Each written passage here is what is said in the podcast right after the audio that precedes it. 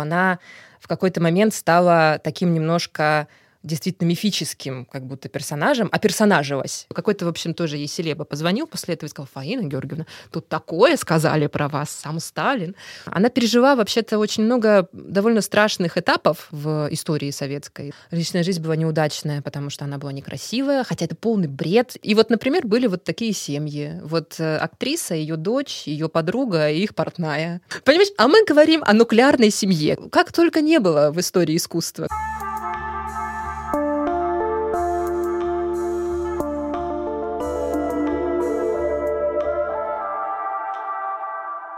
Здравствуйте, дорогие зрители. Здравствуйте, наши любимые слушатели, кстати, тоже, ведь нас еще и слушают. А, Это подкаст «Советские дивы». Меня зовут Настя Курганская. Меня зовут Даша Черкудинова. Мы с Дашей журналистки и подкастерки. Мы ведем подкаст «Норм», например, в свободное время от этого подкаста, и делаем студию подкастов «Норм». Подписывайтесь, не знаю, ставьте лайки. Если вам понравится этот подкаст, послушайте и «Норм» тоже.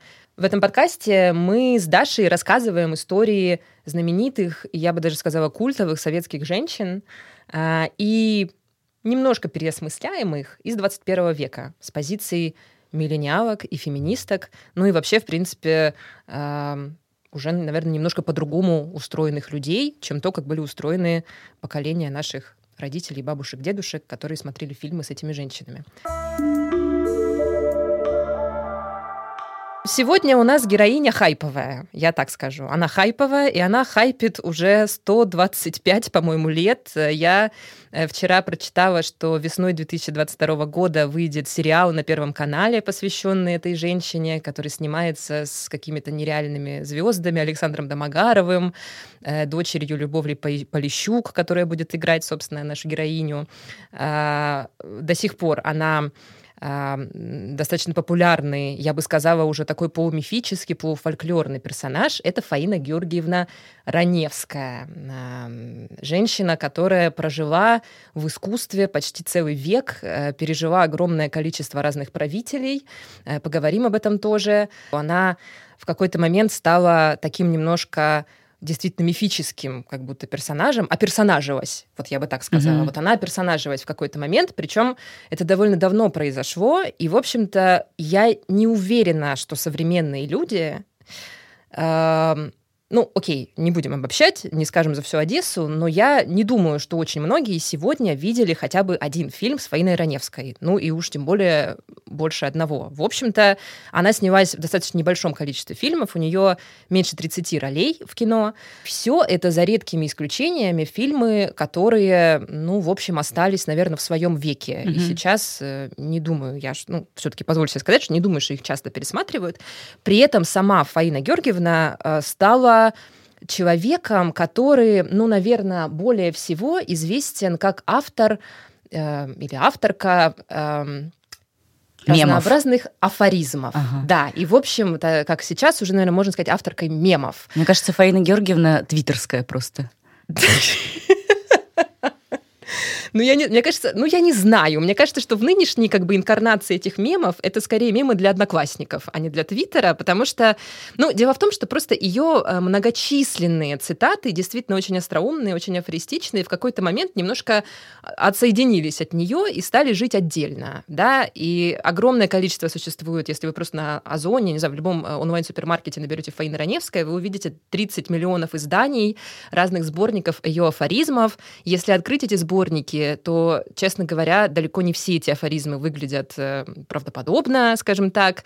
И в целом она, вот знаете, как э, Коко Шанель, Уинстон Черчилль, Отто фон Бисмарк. Отто фон Бисмарк и прочие люди, которых часто цитируют э, на страницах ВКонтакте и в других социальных сетях. То есть она, как бы ее персонаж, он уже давно отделился от нее и зажил своей жизнью. Но сегодня мы попробуем как раз поговорить, что же она была за человек, реальный человек, действительно. И какое актерское наследие она нам оставила, и вообще что, какие смыслы она нам оставила. Да, давай вернем человека в персонажа. Вернем человека в пространство. Да. да. Вот она, кстати. Ну, это уже один из поздних ее портретов, когда она стала уже всесоветской любимицей. Я попробую поделить свой рассказ на три части. Значит, сначала рассказать, собственно, про ее актерское наследие про ее работу вообще. Потом обязательно поговорить о личной жизни, потому что мне кажется, что это э, и конкретно в контексте ее фигуры важно, ну и вообще в контексте всех наших героинь важно, потому что наших героинь Э, нашего подкаста очень часто обсуждали и обсуждают в народе как раз э, в связи с их личной жизнью. Да, ну, это судьба, наверное, всех женщин. Судьба всех женщин, судьба публичных вот женщин. Личная, личная жизнь мужчины, она как бы существует, но это не важно. Не так важно. А личная жизнь женщины это всегда очень интересно. Что там, как там, не слишком ли много мужей, угу. не слишком ли мало детей. Как-то всегда это ну, пристальное да, и, внимание и, вызывает. И всегда как будто бы нет сценария, который бы устроил однозначно всех. Всегда либо слишком много детей и мужей, либо слишком мало детей и мужей, либо вообще их нет. А потому что не существует сценария, который должен устраивать всех. Существует сценарий, который должен устраивать тебя. Спасибо за эту аффирмацию. Э, в третьем нашем блоке мы э, поговорим э, немножечко, если останется время, ну, как раз про фигуру, как сказали бы в каком-нибудь американском подкасте personality Фаины Раневской, про ее вот это какие-то байки с ней связанные, афоризмы, легенды и мифы. Фаина Раневская считается вообще одной из величайших советских актрис, и ну, как бы некоторые критики мировые даже причисляли ее к числу величайших актрис 20 э, века вообще в мире, что несмотря на то, что она сыграла очень мало ролей в кино и была как бы такой героиней все время второго плана, у нее всего одна главная роль вообще в кино — и то как бы она не главная с оговорками. Она очень острохарактерная, гротескная достаточно героиня, и все ее героини в кино, в общем, плюс-минус тоже такие. Путь у нее был нестандартный. Она вообще человек, который родился на стыке веков. Она родилась в 1896 году в городе Таганроге еще при царе Николае II, она вообще столько пережила этих всех, она жила при Николае II, при Ленине, при Сталине, при Хрущеве, при Брежневе, при Андропове, все она охватила вот это. Как это говорят, мелкие политические деятели в эпоху Фаины Раневской. Она родилась в достаточно зажиточной и вообще такой эм, ну, не советского плана, не советского типа семье, в семье а, нефтепромышленника а, еврейского. Настоящее ее имя Фаина Гиршевна Фельдман. Угу. Она родилась в большой еврейской семье, которую знали во всем Таганроге, любили. Э, отец ее был большим авторитетом, у него был даже собственный теплоход Святой Николай. И он потом на этом Святом Николае в 1917 году со своей семьей э, эмигрировал в Турцию. А Фаина? А Фаина осталась, потому что Фаина... Э, ну, это уже было даже до революции, чуть раньше, в 1915 году, она уехала из Таганрога в Москву, потому что она мечтала стать актрисой. Она ходила а, в детстве вместе с семьей на антрепризы, а, в Таганрогский театр, и она была очарована театром, она мечтала стать актрисой, несмотря на то, что в семье, особенно отец, ей говорили, типа, ну, это вообще не твое, как бы абсолютно. Ты вообще себя видела? У тебя максимально, ну, как бы ты... Ну, ей что-то не говорили прямым текстом, что ты некрасивая, у тебя э, вот этот нос, у тебя ты нескладная, ты большая, ты высокая. Она действительно была как бы не конвенциональной красоты, угу. э, но как бы в наше время, когда ты читаешь э, и потом смотришь эти фотографии, ты не особо понимаешь как бы причину этих комментариев, потому что, ну, в наше время это просто немножко необычная внешность. Ну, mm-hmm. даже не то, чтобы необычная, а просто, ну, неконвенциональная красотка, не Софи Лорен, но она просто другая, mm-hmm. да.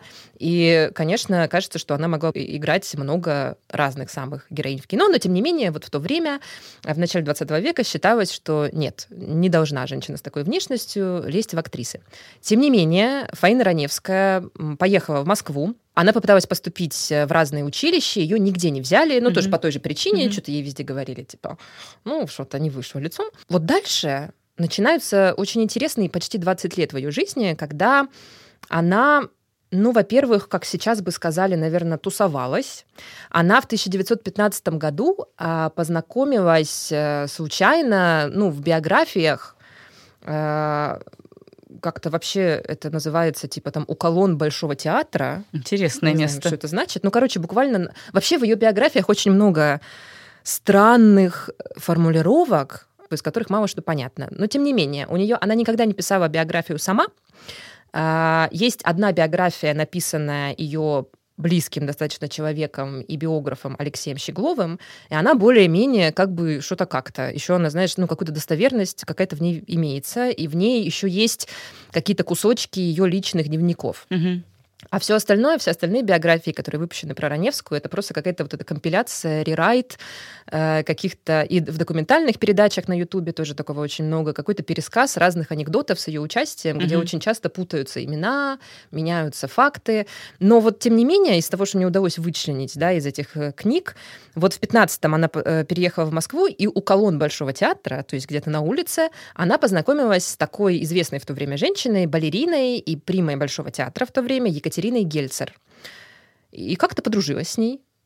Как-то вот они так вот познакомились и подружились, и э, как-то Екатерина Гельцер ее ввела, ну как бы мы сегодня сказали, в тусовку. Она была такая светская и в целом э, очень жалостливая женщина, что ли. И вот э, молодая Раневская у нее вызвала тоже какое-то сочувствие, и как-то вот она э, ей по как это, по, по, ну, выступила ее как бы немножко патроном, что ли, патронессой, да, что-то такое. И как-то вот она ей помогла, там раз пригласила куда-то, два пригласила. И вот Фаина Раневская уже познакомилась с Мариной Цветаевой, с Владимиром Маяковским. Очень много у нее в в каких-то дневниках очень много воспоминаний о разных, о разных звездах Серебряного века, действительно, mm-hmm. которых она застала. И вообще она как мне кажется, человек Серебряного века, несмотря на то, что она дожила до 80-х, она очень много всегда с благоговением, с восторгом вспоминала вот о тех годах, когда она вот в Москве заходила в эти квартиры, знакомилась с этими людьми. Конечно же, с Лилией Брик она была знакома, и, в общем, с очень многими людьми, которые сейчас для нас эм, стали такими какими-то фигурами из учебников. А она с ними тусовалась, потому что она была э, веселая и острая на язык женщина уже в то время, ну и как бы, наверное, всю жизнь. Или потому что, может быть, ей папа нефтяник какие-то денежки присылал. Нет, у нее были довольно плохие в то время отношения с семьей. Она рассорилась со своей семьей совершенно, потому что, ну вот, отец не одобрял то, что mm-hmm. она пошла в актрисы. И какое-то время, достаточно длительное, с ней вообще не общался. Есть данные о том, что ей тайком высылала деньги мама, тайком от отца, но это были не какие-то огромные деньги. И вот эта же Екатерина Гельцер, которая ее так протежировала немножко и дружила с ней, она ее порекомендовала в, ну, тоже каком-то дореволюционном году, 15-16, в антрепризу в э, летний подмосковный театр, который назывался Малаховский театр. Это был такой вот летний театр, э, который работал в Подмосковье, и где летом давали концерты, какие-то антрепризные спектакли вот для местных жителей. На свежем разные... воздухе. Да, Угу. А полезно? А здорово. И, и здорово. Разные люди. А, в том числе Александр Вертинский, например. Ну, то есть вот такое вот. И она вот там в массовке что-то крутилась, крутилась. И это были ее первые роли. И забегая вперед, можно сказать, что она так никогда и не получила актерского образования, но вот тогда, начиная вот с этого подмосковного театра, она начала играть много всяких антрепризных ролей в разных передвижных театрах. Она кочевала там из одного театра вот такого вот передвижного, то есть про который сейчас даже уже никто не помнит, что такие были, из одного театра в другой, во всяких антрепризах. Она начала гастролировать. И в семнадцатом году она попала в Ростов-на-Дону, угу. тоже вот в составе какой-то передвижной труппы. Она попала в Ростов-на-Дону, и там она встретилась с женщиной, которая играет очень большое значение вообще для всей ее жизни и биографии, которую я сегодня скажу еще 59 раз. А, это такая актриса, в то время известная в провинции, Павла Вульф.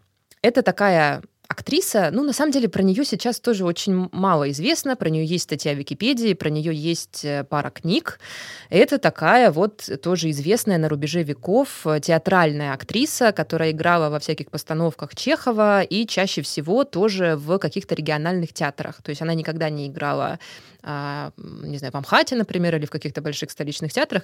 Раневская ее увидела, но она увидела ее еще чуть раньше, тоже в одном из гастролирующих спектаклей.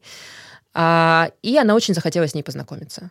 И вот в Ростове-на-Дону в семнадцатом году она к ней пришла и сказала, вот вы меня так восхищаете, вы такая классная, а можно я у вас чему-нибудь поучусь? И эта актриса Павла Вульф сказала, ну, прочитайте мне монолог. И давай монолог. И Раневская прочитала. И она на нее посмотрела и сказала, ну да, вы способная, я с вами позанимаюсь. Дальше вот эта актриса Павла Вульф, она взяла Раневскую к себе в семью. Она жила в то время... А с... какая у них разница в возрасте была? Ну, около 20 лет. Павла была на 20 старше. лет старше. Да, угу. и она была такой вот известной региональной примой. Ага. Но вот она стала тоже как бы протежировать Раневскую. И, как говорит, опять же, биограф Раневской, вот этот Алексей Щеглов, в то время это была вот такая традиция и, в принципе, распространенное явление, что вот какие-то актеры взрослые эм, ну, осуществляли какую-то протекцию, учили, нас, ну, как бы были наставниками для актеров помоложе. Вот mm в рамках этой традиции э, подружились и Фаина Раневская, и Павла Вульф, и как-то не так крепко подружились, что, в общем, они стали вместе и в театре тоже играть. И Раневская э, съехалась с Павлой Вульф и стала с ней жить в ее семье. Интересно. А это были как бы ну, дружеские отношения или отношения матери и дочери, как будто бы? Ну, или... они опис, как бы в официальной легенде они описываются как дружеские. А, более того, есть книга, ее официальная биография, которая так и называется «Павла Вольф. Лучшая подруга Фаины Раневской». Но, конечно, когда ты читаешь эту биографию, ну, и вообще читаешь эти биографии ее и читаешь эти истории, ну, много вопросов, потому что действительно как будто бы странно немного. Mm-hmm.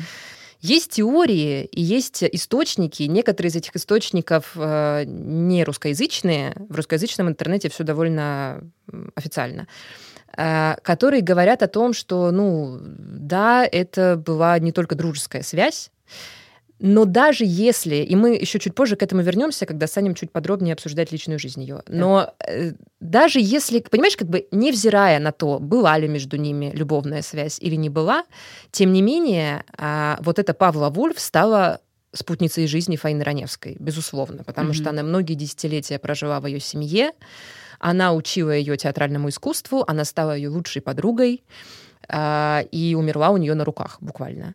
Они жили вот насколько я понимаю, втроем в то время уже, значит, вчетвером Павла Вульф, Раневская, э, дочь э, э, Павла Вульф Ирина, которая впоследствии тоже стала там театральным режиссером, она ставила спектакль в Театре Моссовета, в том числе с Раневской угу. и так далее, и их портная.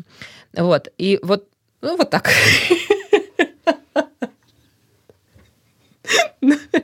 Понимаешь, а мы говорим о нуклеарной семье, как бы в 21 году, мужчина, женщина, ребенок, как только не было в истории искусства. Надо еще сделать оговорку, что это, э, ну, это были 10-е и 20-е года это было декадентное время, декадентское, наверное, правильно сказать, да, да когда, э, в общем-то, люди искусства, они часто существовали вот в таком как бы богемном немножко образе жизни. Да, это потом уже как бы началось Блин, сталинское время, да, вот началась пропаганда жесткая, и вообще, в принципе, какая-то жесткая идеология ага. завладела советской культурой. А в то время еще вот, видишь, вот, вот так вот было. И вот, например, были вот такие семьи. Вот э, актриса, ее дочь, ее подруга и их портная. И вот они в таком значит, составе, они уехали э, в Крым, э, потом в Казань, и тоже они ну, играли в разных антрепризах угу. вместе. Раневская уже тоже играла, и она писала, что она чуть ли не в двух сотнях ролей э, играла в, в самых разных водовилях, спектаклях вот в то вот это вот гастрольное время. Это ее молодые годы, ей 20-30 лет. И в 31 году она возвращается э, в Москву и поступает в камерный театр. Сейчас никто не помнит, что это такое, но был такой театр. А, он закрылся в 49 году, и на его основе потом открылся театр Пушкина. У нее так и не получилось поступить ни в одно московское театральное училище. Угу. То есть это была, как бы, как она потом говорила, что ее учеба это была вот жизнь с Павлой Вульф в поле, буквально, да. В 31-м она начала играть в театре. Ей, получается, в то время уже сколько? Около 35 лет. Она начинает в это время свою московскую карьеру. Сначала она играет в, театр, ну, в нескольких театрах вот в камерном, потом она долго там, значит, перемещалась между театрами, играла в Центральном театре Красной Армии, в театре драмы, который сейчас театр Маяковского, в театре Пушкина и, наконец, в театре Моссовета, который стал ее уже таким главным, самым важным театром, где она проработала больше 20 лет. Ну и вот в 30-х, в принципе, там она ну, в общем-то, была театральной актрисой. Вплоть до 1934 года она тогда первый раз снялась в немом фильме у Михаила Рома.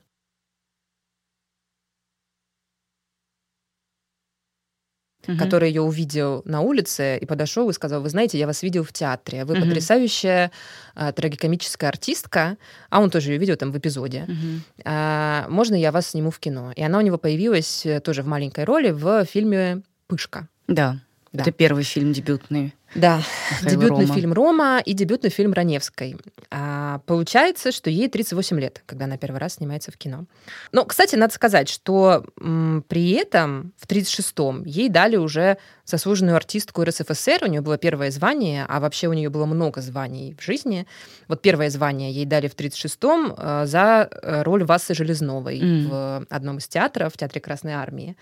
А, а, интересно. Почему я это отмечаю? Потому что я смотрела, вот когда готовилась, фильм «Подкидыш», который я не смотрела до этого. Это ну, считается, что типа самая народная роль Фаины Раневской, где она говорит вот эту свою знаменитую фразу «Муля, не, нервируй меня», э, своему супругу. Этого делать нельзя, уверяю тебя. Ляля, тебя арестуют. Муля, не нервируй меня. Э, это небольшая роль, это такой фильм, снятый по сценарию, кстати, снятый женщинами, да? Он да, снят, правда, я да, не знала. Он снят режиссеркой Э, Татьяна Лукашевич, а сценарий написали Агния Барто и Ирина Зеленая. Это как бы семейный фильм про девочку, которая там пятилетнюю, которая потерялась. Она вышла из дома и потерялась, и вот она ходит по городу, и какие-то нелепые взрослые ей помогают эм, э, вернуться домой или не очень помогают, а наоборот только еще больше путают. Вот в роли нелепых взрослых там Раневская, Ростислав Плят — и вот такие прочие актеры.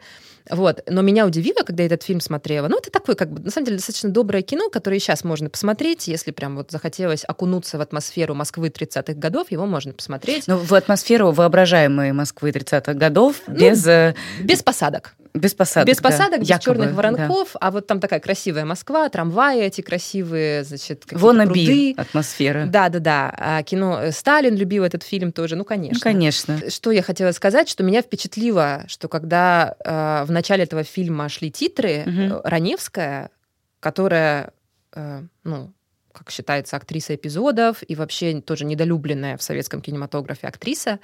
А, единственный человек там, у которого есть звание, mm-hmm. и у которой перед именем стоит звание, вот заслуженная артистка РСФСР. Э, меня это вот удивило. Я подумала, интересно, как это так? Но вот оказывается, что ей уже в 30-х дали звание за театральную роль.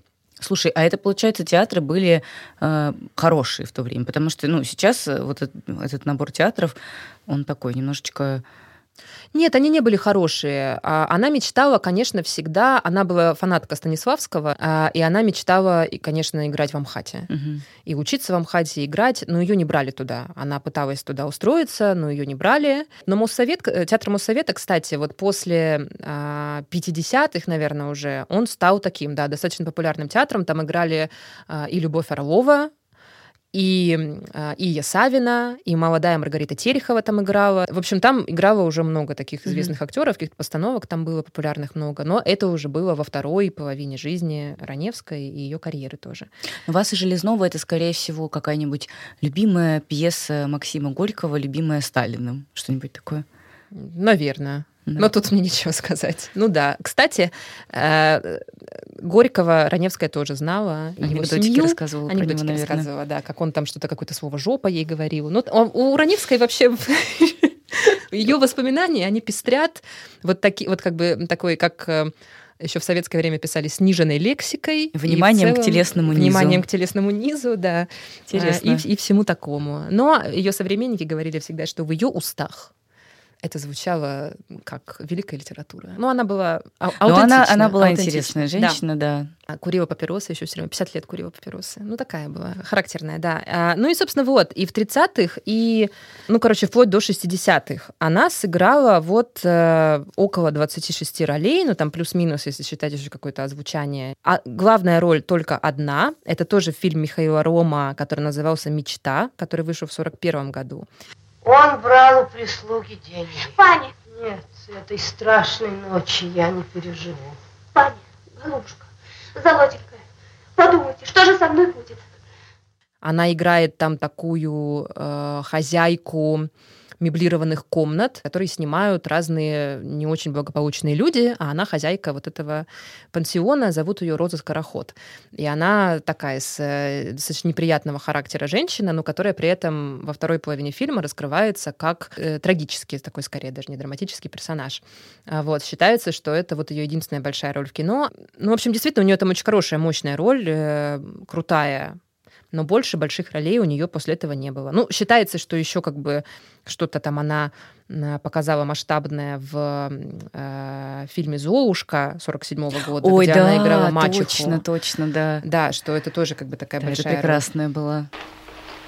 Я вам буду очень благодарна. Ну, вы понимаете меня?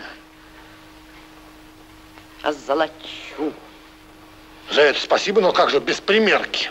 А все остальное это роли небольшие, которые, тем не менее, у тогдашнего зрителя пользовались очень большим успехом. На нее ходили и в кино, и в театре. Э, вот в частности, когда она уже работала в театре Моссовета, она играла в 50-х годах, в начале 50-х в таком спектакле «Шторм» э, режиссера Юрия Завадского. Юрий Завадский это был худрук долгое время э, театра Моссовета, и у них были с Фаиной Раневской ну, что называется, love-hate relationships. Потому что они друг друга как бы ненавидели, они посылали друг друга все время, они все время скандалили, но при этом, когда Раневская уже состарилась, Завадский, ну, он тоже уже был старый в тот момент, он ее э, возил сам на своей личной машине в больницу, какие-то делать уколы. Э, уже в последние годы они друг другу всякими э, перекидывались теплыми очень словами и так далее, но вот на пике карьеры они жутко скандалили. А, и вот она считала, что он как бы этот конъюнктурщик, бесталанный, ну, короче, все э, очень его костерило. И вот в 51 году она играла в спектакле «Шторм» у него в, Мос... в Театре Моссовета. А, играла там спекулянтку, а, в очень ярком небольшом эпизоде в первой половине спектакля. Эй, Фамилия, имя, отчество. Смотрите, мне прямо неудобно перед соседями соседям, что меня забрали. Что говорите? Фамилия, имя, отчество. Так это же документы же у вас, там же все за меня прописано, правда, и фамилия моя. Об этом много говорили э, биографы и все, и современники, что зрители приходили э, на этот эпизод с ней, а потом уходили в антракте. И певец Утесов, например, тоже, он очень любил этот спектакль, и он писал письмо Раневской, что, значит, дорогая Фаина Георгиевна, я не могу насмотреться на вашу спекулянтку, я хожу специально смотреть на нее, вам нужно обязательно поехать с гастролями в Одессу, в Одессу, э, чтобы там э, произвести фурор. С чтобы там оценили, чтобы насколько... Там оценили. А у нее, у нее в кино еще была какая-то такая роль спекулянтки. Ну. Для вас есть замечательная вещь. Рекомендую. Знаете, что это? Ну? Смотрите. Что это? Подождите. Знаете что? Это крем. Ой, ой, это крем для выражения лица. В фильме Легкая жизнь. Да, да, да. В 1964 вот, году тоже похожее. она играла. Mm-hmm. Да, э, такую похожую героиню. Ну, короче, в общем, чем тогда это все закончилось? Э, вот нереально она просто ну, бомбила в этом эпизоде, и у них случился скандал тогда с Завадским, потому что Завадский ей сказал, а ну, он как бы заревновал немножко, ага. что люди как бы уходят все время после ну, неприятно, неприятно, конечно, да. я бы тоже не оценила бы э, такие. И он как-то высказался на общем собрании, что-то сказал такое в духе, что вы слишком реалистично играете эту спекулянтку, Фаина Георгиевна, это не по-советски. Она сказала, ну, если нужно ради искусства, то я могу играть и похуже. А он сказал, ну нет, типа похуже не надо, но может быть я вот уберу ваш эпизод из спектакля, чтобы его не было, потому что как-то не по-советски это все выглядит. Э, ну как-то слово за слово, короче, они очень поссорились, и э, в какой-то момент... А она была такая очень тоже женщина с большим характером, которая, не стесняясь, всегда давала отпор всем режиссерам, которая считала, что она знает, как нужно правильно играть, а режиссер не всегда знает, как нужно правильно играть. Она очень мало кого уважала, очень мало кто был для нее авторитетом. И вот, значит, он ей сказал, Завадский, когда, значит, они начали припираться, он ей сказал «вон из театра». А она повернулась к нему и сказала «вон из искусства». Ну, в общем, такой был скандал. Вот это да, а, потом... класс, я уважаю такое. Я думаю, что это вот так и надо. Ну, он ее так и убрал из этого спектакля. Фу, она в итоге там ушла из театра Моссовета, потом она вернулась в него спустя какое-то время. Фенгерна, а почему вы кочевали из театра в театр? Искала святое искусство. Нашли? Да. В Третьяковской галерее. Еще был большой скандал в 1942 году, когда она пробовалась на роль у Сергея Эйзенштейна в фильме «Иван Грозный». Она должна была играть Ефросинью Старицкую, тетку Ивана Грозного. Э, Эйзенштейн тоже хотел ее взять на эту роль, он ей говорил, ну, а это культовый, понимаешь, культовый режиссер, культовый фильм для э, кинематографа начала 20 века. И он тоже хотел ее взять, потому что она как бы уже была известна как женщина, которая воплощает вот этих старух, Хотя ей, кстати, в то время было сколько там, 40 с небольшим всего, mm-hmm. но она уже перешла тогда в амплуа вот это так называемой комической старухи, про которое везде пишут. Ну, кажется, что немало сексизма и мизогинии есть в и этой формулировке, эйджизма, да. И вот, короче, Айзенштейн ее знал, любил и хотел ее взять на эту роль. Она ему свои пробы там выслала. Она в это время была в эвакуации в Ташкенте, потому что началась война. И, э, значит, Эйзенштейн уже ее одобрил, но ее не одобрило начальство, которое сказало, что у этой актрисы Раневской как очень ярко выступают семитские черты. Ну, типа. Ну, понятно. А уже как бы уже, уже начиналось. Уже вот семитские черты Уже семитские замечали. черты да, мешали в то время. И, но, кстати, вот э, кроме вот этой истории, в общем, больше не было каких-то публичных историй дискриминации Фаины Раневской из-за ее национальности, которую она в целом не очень-то скрывала. Интересно, что на эту роль взяли такую актрису Серафиму Бирман, угу. которая, ну, в общем, тоже обладала семитскими чертами, но у нее было в паспорте написано, что она молдаванка, mm-hmm. и Раневская тоже много раз проходилась там по ней в своих... Э, Слушай, а интересно, вот ее фамилия Раневская, это же ее псевдоним? Псевдоним этот она взяла в свои ранние годы, а, и вот легенда, которая, опять же, ну, в разных источниках рерайтится по-разному, но в целом общие черты этой легенды таковы, что где-то в Крыму а, она шла по улице вместе со своим коллегой, тоже актером, а, и зашла в банк, чтобы получить перевод а, денег от мамы, которая вот делала ей время от времени вот эти тайные от отца переводы. Она взяла эти деньги, подул ветер, и деньги разлетелись. И Раневская посмотрела на них и сказала, «Боже, как жалко, но как красиво летят». И вот этот ее друг, Достойно. который был с ней, он сказал, боже, да вы же Раневская, вы чеховская Раневская.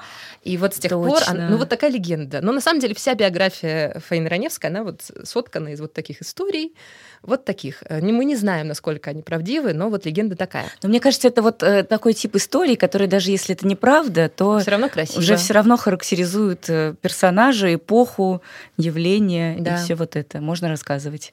Да, ну что еще надо сказать вот в блоке про ее работу? Как-то, в общем, постепенно она стала такой заслуженной актрисой. Ее очень любили вожди наши, ее любил Сталин, ну, не так сильно, как Любовь Орлова, например, да. Ну, наверное, просто по-другому, скажем так. По-другому, да, любил. И, в частности, тоже известен такой анекдот исторический, что как-то после одного из вот этих известных ночных кинопросмотров в Кремле, которые устраивались иногда, а, и там заседали вот эти наши вла э, властимущие. А, уважаемые люди. Да, уважаемые люди. По-моему, как раз он смотрел фильм «Подкидыш», и он сказал, э, типа, вот э, есть разные актеры, да, вот, например, актер Жаров, он вот клеит себе усы, делает разный грим, разные роли играет, и все равно он везде одинаков. А вот Раневская, ничего себе не клеит, без грима, но всегда разная. И ей тут же позвонили кто-то там, то ли это Джара, ну кто-то Эйзенштейн, ну короче, там тоже все пишут, что какой-то, в общем, тоже ей селеба позвонил после этого и сказал, Фаина Георгиевна, тут такое сказали про вас, сам Сталин. И она, ну, эту историю потом тоже пересказывала. Ее очень любил Брежнев. И уже в конце 70-х или 80-х он ей вручал орден Ленина за заслуги. Когда она выходила на сцену, он ей, значит, тоже сказал, а вот идет наша муля, не нервируй меня. Угу. Ну, Но я надеюсь, она ему ответила достойно. Ну, она высадилась, потому что она не любила вообще эту роль и считала ее, типа, ну, она ни, ни одну свою роль не любила, но вот эту особенно, потому что ее, ну, ее очень полюбили в народе, и ей очень часто на улице кричали «Муля, не нервируй Ой, меня». Господи, ужас какой. И, в общем, вот это все. И она ему сказала, Леонид Ильич, ну что вы как какой-то хулиган? Вот мне так говорят только хулиганы и мальчишки. Она его отчитала. Ну а ей уже было около 80 в то время. Она, я думаю, что она была даже старше Брежнева. Э, Хотя как это возможно?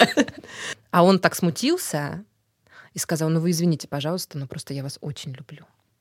Господи. В общем, вот ее а вот интересно, интересно, да, что ее и не ее происхождение, не ее так называемые семитские черты не помешали ей э, снискать любовь вот этих уважаемых Это интересно людей, и да? действительно удивительно. И здорово. Да, это, Можем это, очень, это очень здорово и удивительно, потому что она была, конечно, ну, героиней все-таки не очень советской. Она в эту эпоху попала, она как-то вот в ней ассимилировалась но очень много в ней было совершенно не советских черт. Она была из совершенно не советского, не советских корней семьи.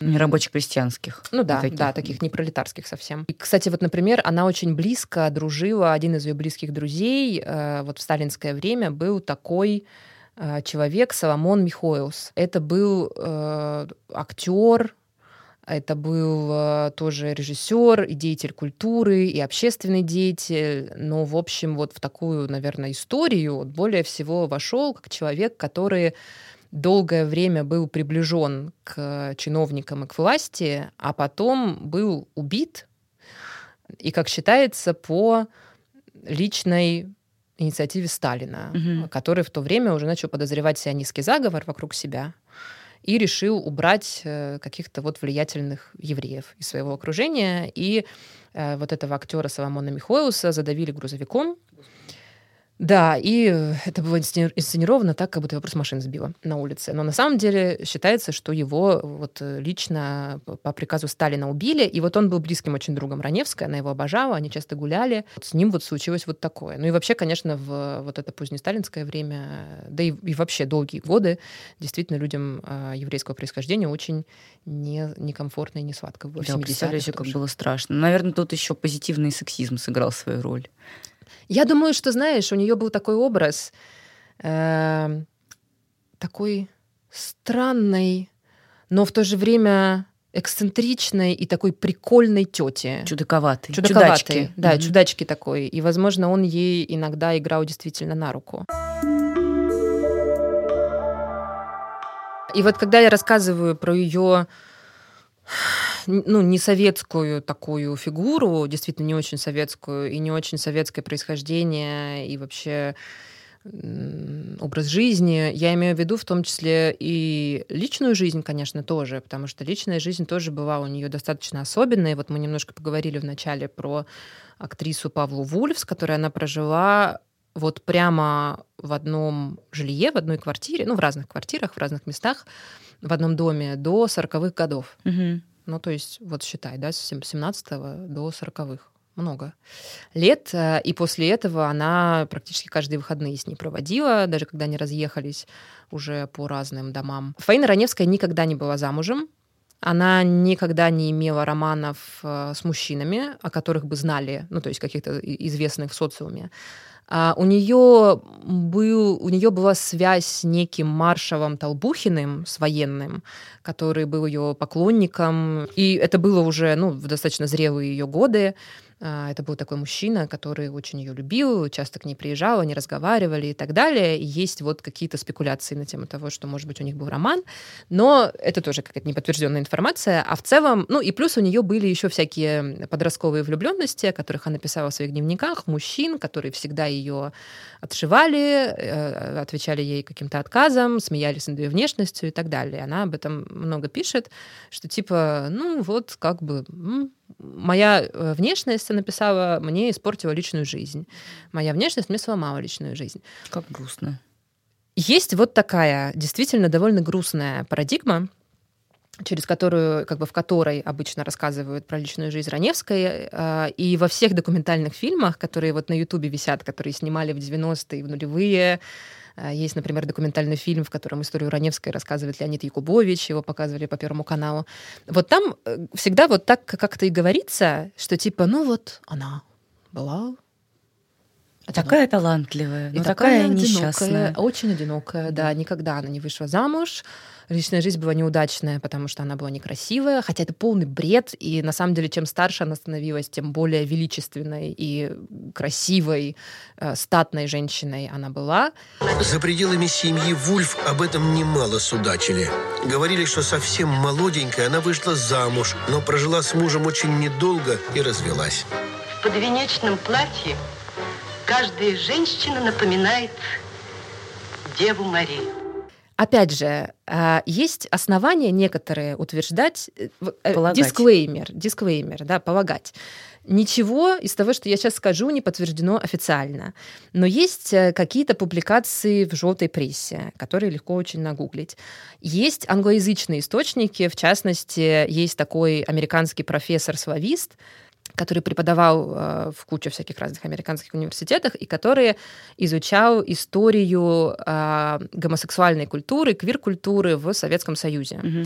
в котором, естественно, не было никакой гомосексуальной культуры, да, потому что э, потому она, она не могла в тюрьму. быть, да, да, и, ее и, не могло и были существовать. Да.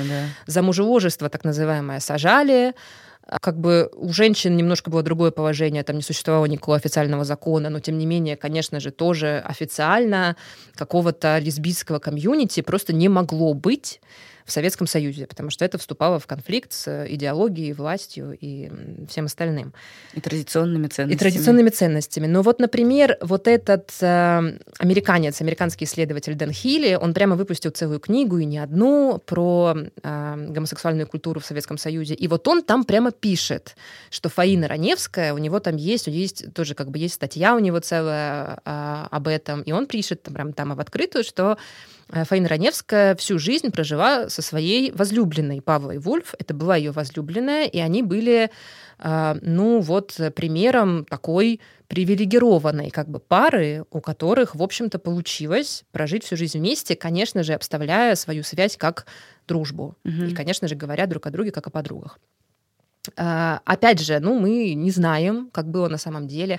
Один единственный комментарий Фаины Раневской, которая никогда не комментировала свою личную жизнь, за исключением того, как ей не нравятся мужчины. Вот это она говорила, что мужчины ее всегда обижали а, в подростковом возрасте, что Боже, на, на вопрос, почему она никогда не была замужем, Раневская отвечала якобы, что от представителей противоположного пола меня удивительным образом тошнит.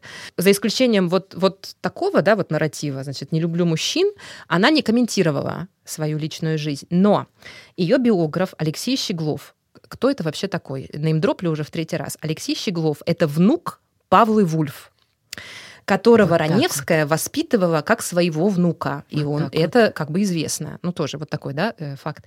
А, и она называла его мой эрзац-внук, то есть, типа, мой типа внук. Заместитель внука, Заместитель да. внука, да. А, ну, они были очень близки, они много времени проводили вместе, и вот она его там тоже воспитывала в детстве и так далее.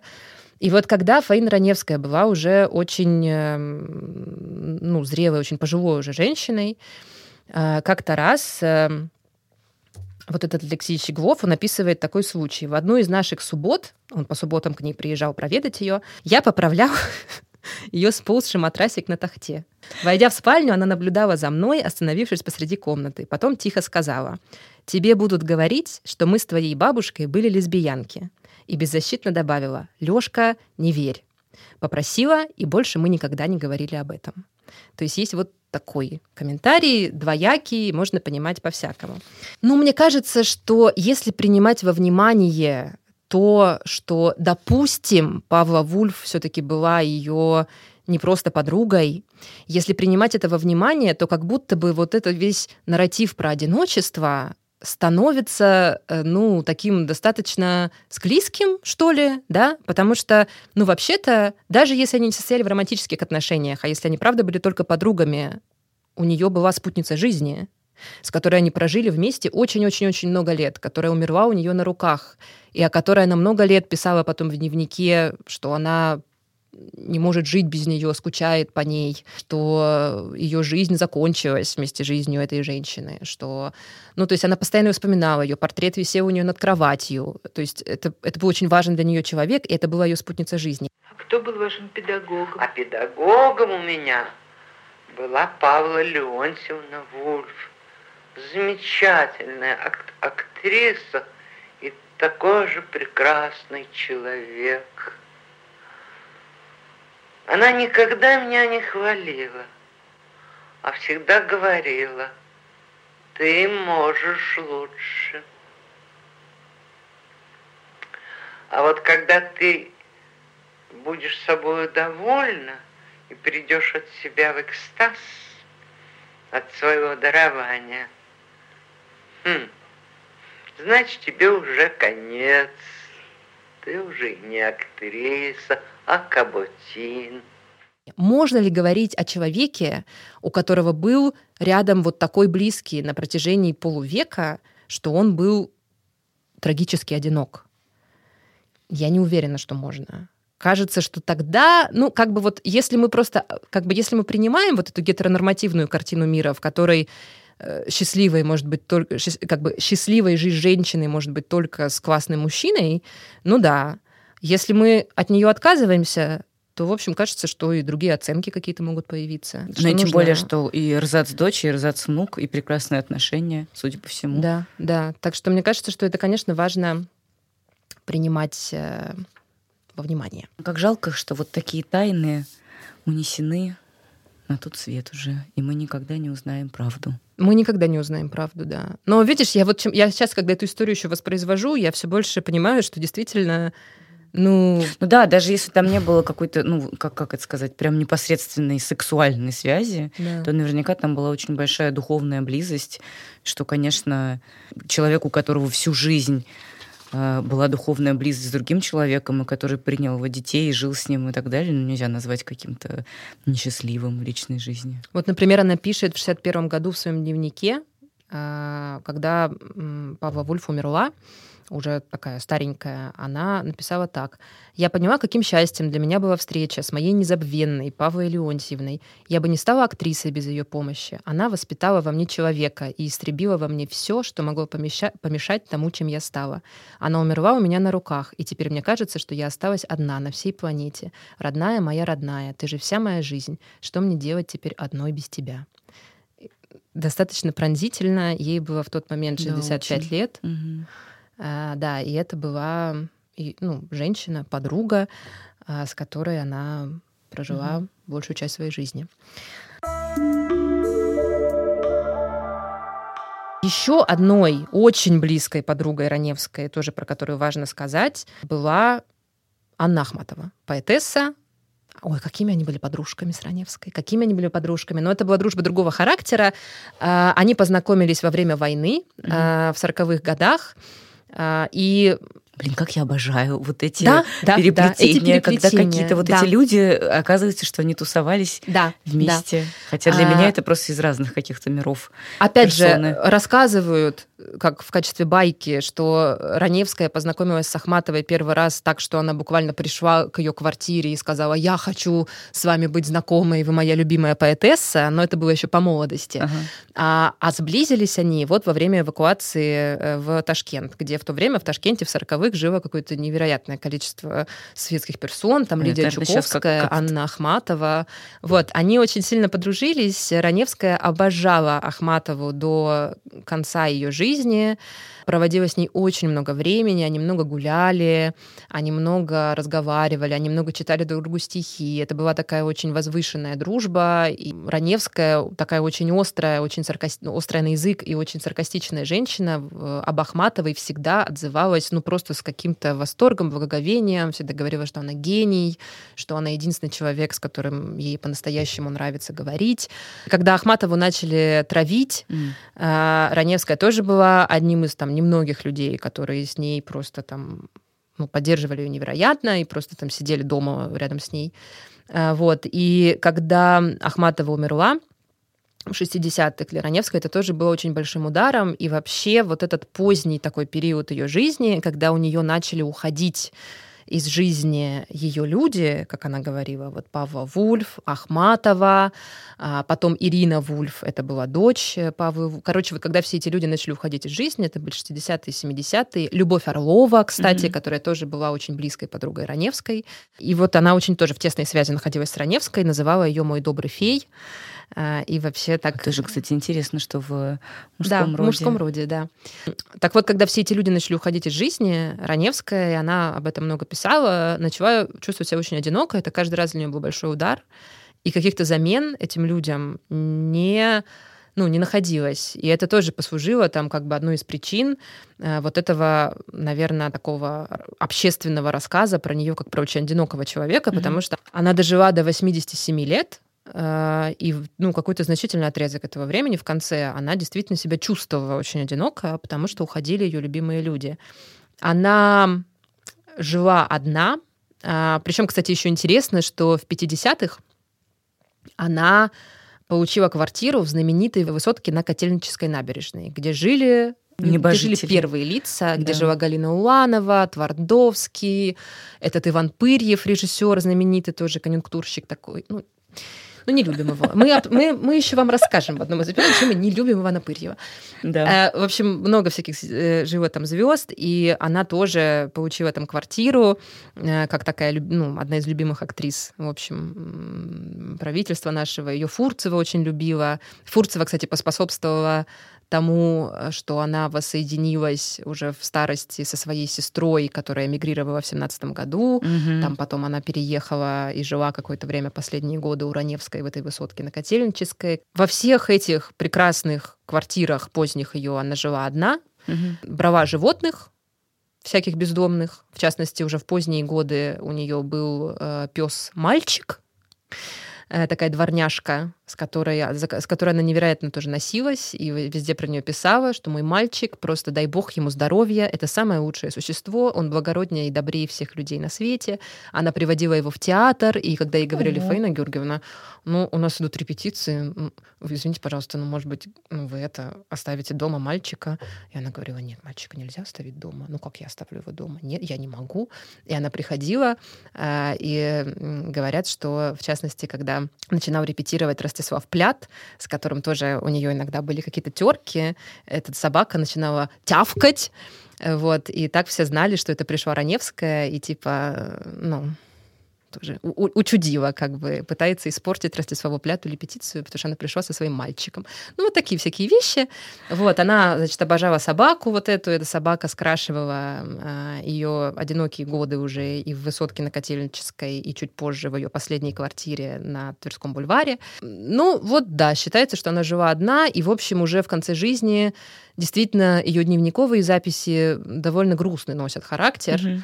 Она чувствовала, что ее время ушло, она не считала себя человеком нынешнего времени, и в целом, несмотря на то, что ее невероятно любила публика в то время, и приносили какие-то корзины цветов постоянно, она вот чувствовала себя ну, как-то вот экзистенциально, наверное, да, немножко нет, вот так вот mm-hmm. было. Она чувствовала себя достаточно одиноким человеком. Вот э, это, наверное, тоже одна из составляющих ее образа, а, из-за которого про нее а, если уж говорить про ее образ, э, да, в, ну, в конце ее жизни говорили, что вот она, да, такая трагикомическая фигура. С одной стороны, великая комическая актриса, которая воплощала всякие комические амплуа, а с другой стороны, вот такой одинокий человек. Еще, кстати, про нее говорили, что у нее совершенно чудовищный характер. Ну, это, ну, про, это всех про всех наших героинь, героинь говорят. говорят. Но ты знаешь, Раневская это, наверное, первая наша героиня, которая, эм, ну, про которую мне показалось, что основания были так говорить, потому что она действительно, ну, она все время ссорилась с режиссерами, и я думаю, что, возможно, это было одной из причин, почему ее в какой-то момент не очень много уже снимали. Она ссорилась с молодыми актерами, они ей не нравились, особенно молодые женщины. Она все время как бы как-то э, так эм, комментировала не очень пристойно их внешность, талант э, и все такое. Вот у нее был такой узкий круг людей, типа Ахматовой, э, которых она обожала и обожествляла, а всех, кого она считала недостаточно талантливыми, Понятно. недостаточно достойными, да, она очень жестко к ним относилась. В общем, она из твиттерской в фейсбучную превратилась. Интеллигенция, да? Ну, можно так сказать. Вот, например, режиссер Анатолий Эфрос, такой театральный режиссер, о ней э, отзывался так, что она очень риска, но это были ее уже поздние годы в Театре Моссовета, напомню, она угу уже народная в это время. У нее есть две очень популярные у москвичей постановки. «Странная миссис Сэвидж» одна называется, а вторая называлась «А дальше тишина». Это была постановка, где она играла с Ростиславом Плятом, с которым она очень много вообще чего сыграла за свою жизнь. Они оба играли стариков, которых их дети э, разлучают после 50 лет жизни, потому что там, по-моему, маму отвозят в дом престарелых, mm-hmm. что-то такое, а отца тоже куда-то увозят. Ну, такой достаточно классический вообще сюжет для пьесы про пожилых родителей. Но вот э, вся Москва тогда ходила, есть этот спектакль есть на Ютубе, mm-hmm. и там видно, как ее принимают. Они оба очень старенькие играют в этом спектакле, и видно, как принимают Раневскую, там люди встают, орут, вот, значит, эти овации стоячие продолжаются 80 минут. Ну, короче, этот спектакль очень любили mm-hmm. и ходили на него. Каждый час все 50 лет. А дальше тишина.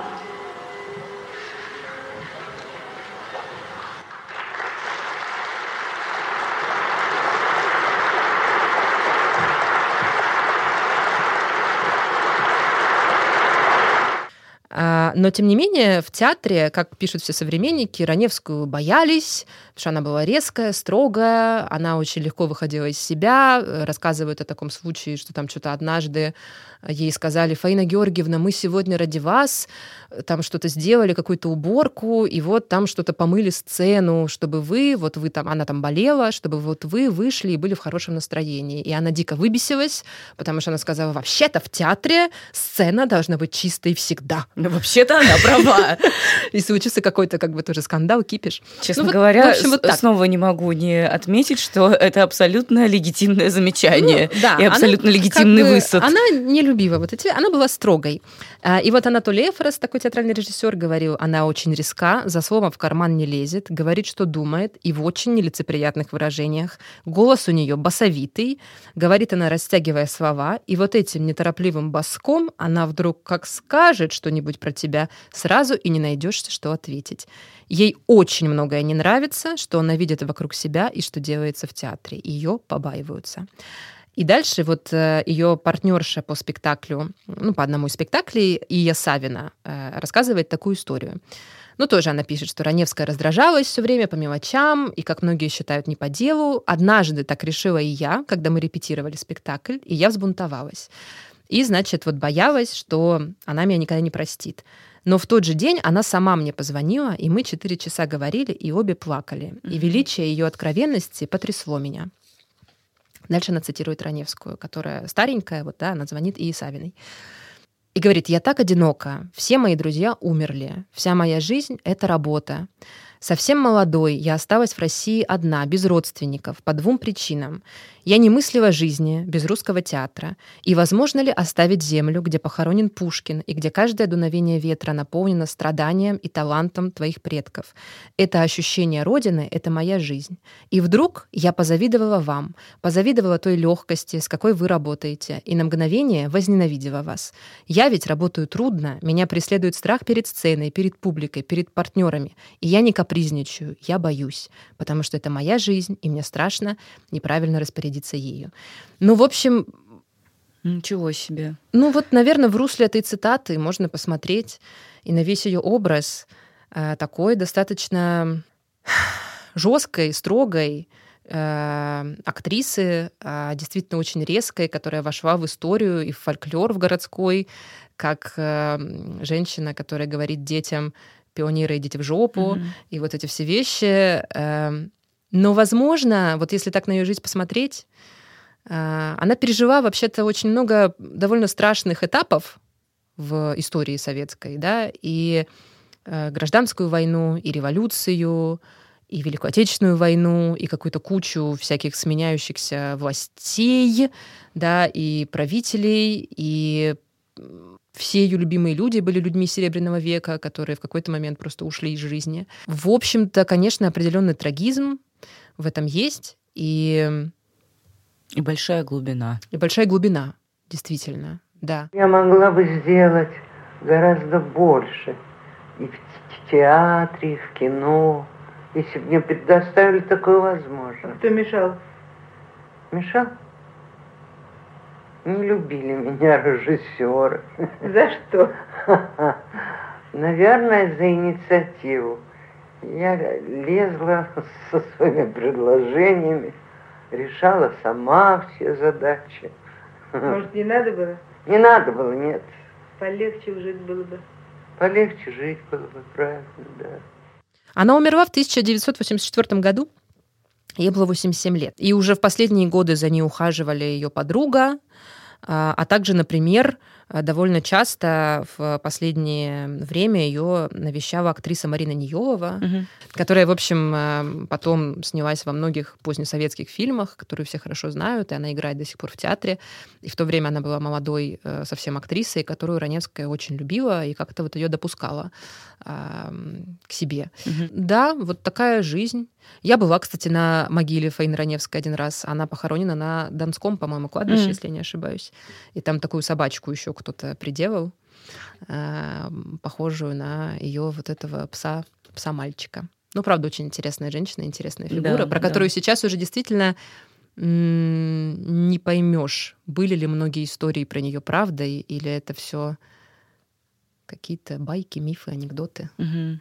И такой персонаж, которого одновременно и боялись, и любили, и уважали, потому что он был не такой классической женщиной, этот персонаж, да, а такой, ну вот не феминной такой, а такой жесткой довольно персоной, авторитарной чуть-чуть, которая могла ругнуться, матернуться, послать.